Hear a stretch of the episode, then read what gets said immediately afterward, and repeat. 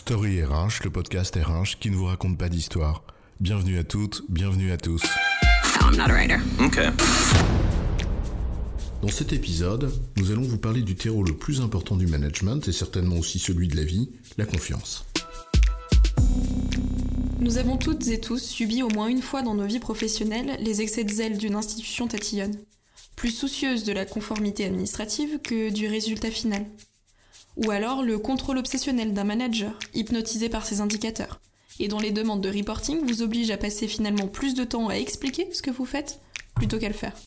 À qui n'a-t-on pas en effet dit que la confiance n'exclut pas le contrôle? Sans doute. Mais on peut aussi, et surtout, s'atteler à la construire, cette confiance, non? Avoir confiance, c'est imprudent, et faire confiance, c'est nécessaire. Allez, prenez un risque et faites-nous confiance. C'est quoi l'histoire? La confiance, ça commence par le respect des règles. Les premières règles, ce sont celles qui régissent une société. D'abord la loi, puis en entreprise le règlement intérieur, et enfin ce qui relève d'une collectivité de personnes, et qui permet à cette collectivité de bien vivre ensemble. Bien vivre ensemble, nous sommes tous des animaux sociaux. Enfin, pas trop non plus, hein. Il y a donc aussi les règles de savoir-vivre. N'enseignait-on pas à une époque l'acronyme S B A M, sourire, bonjour, au revoir, merci? En observer le comportement de certaines et de certains, il y a du boulot hein, sur ces règles. Pourtant, on pourrait penser qu'elles sont élémentaires. Élémentaires, mon cher Watson. Oui, mais manifestement pas pour tout le monde en effet. C'est la même chose dans une équipe, dans le management au quotidien. Ces règles, pour qu'elles soient respectées, encore faut-il qu'elles soient comprises. Il faut donc les partager, concrètement et dans le détail. La règle pose toujours la question de l'élasticité par rapport à cette règle. Si nous posons par exemple une règle de politesse, qui consiste simplement à arriver à l'heure à un rendez-vous, ça veut dire quoi à l'heure? Bah à l'heure. À l'heure, je te dis. C'est à l'heure pile, non?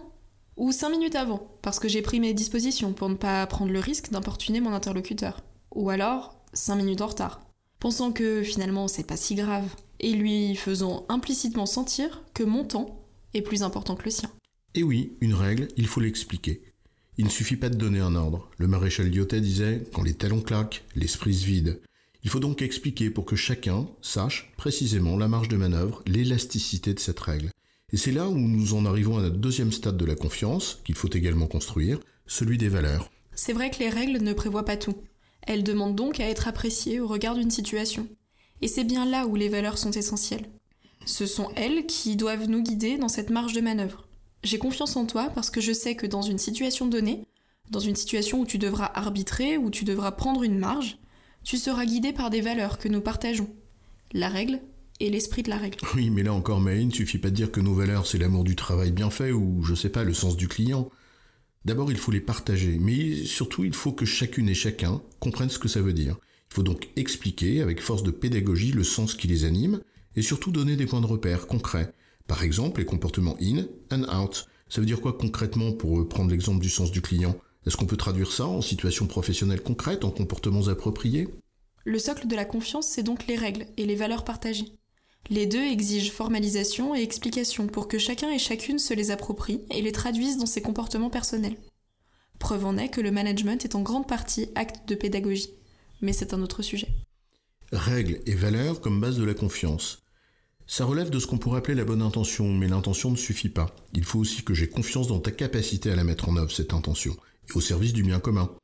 La capacité est affaire de compétence et de légitimité, c'est un autre sujet. Mais là, on introduit le troisième et dernier niveau de la confiance, celui du bien commun. J'ai confiance en toi, bien sûr, parce que je sais que tu respecteras les règles et leur esprit, parce que tu es animé de valeurs que nous partageons, mais je crois également qu'en toute situation, tu ne privilégieras pas ton intérêt personnel avant celui du bien commun. C'est comme dans une relation amoureuse, finalement, ou amicale, ou de toute nature entre des êtres humains. Est-ce que je tire la couverture à moi, ou au contraire, est-ce que je privilégie le collectif? En réalité, non, ce n'est pas si binaire.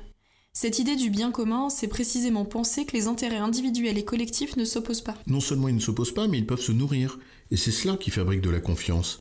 Privilégier l'intérêt du bien commun, c'est croire, donc faire confiance, que lorsque le collectif réussit, alors mes intérêts personnels seront servis, plutôt qu'avoir cette représentation manichéenne, réductrice du monde, qui consiste à penser qu'il faut se servir en premier. Au fond, quand on y regarde bien, tout succès collectif repose là-dessus. Une équipe, un projet, une entreprise. En vérité, l'essentiel est là. La capacité à faire naître ce sentiment de respect de l'intérêt du bien commun. Oui, mais c'est pour ça d'ailleurs que être au-dessus des autres n'est pas une raison pour les asservir, mais bien au contraire, une raison de plus de les servir. C'est ce qu'on appelle d'ailleurs l'exemplarité, mais c'est un autre sujet. En résumé, la confiance est le ciment de nos relations dans un collectif.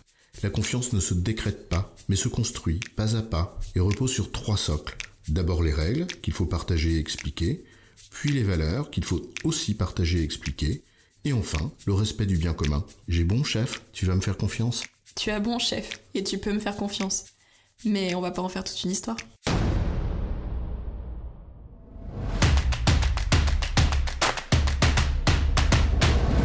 Story R H, le podcast R H qui ne vous raconte pas d'histoire.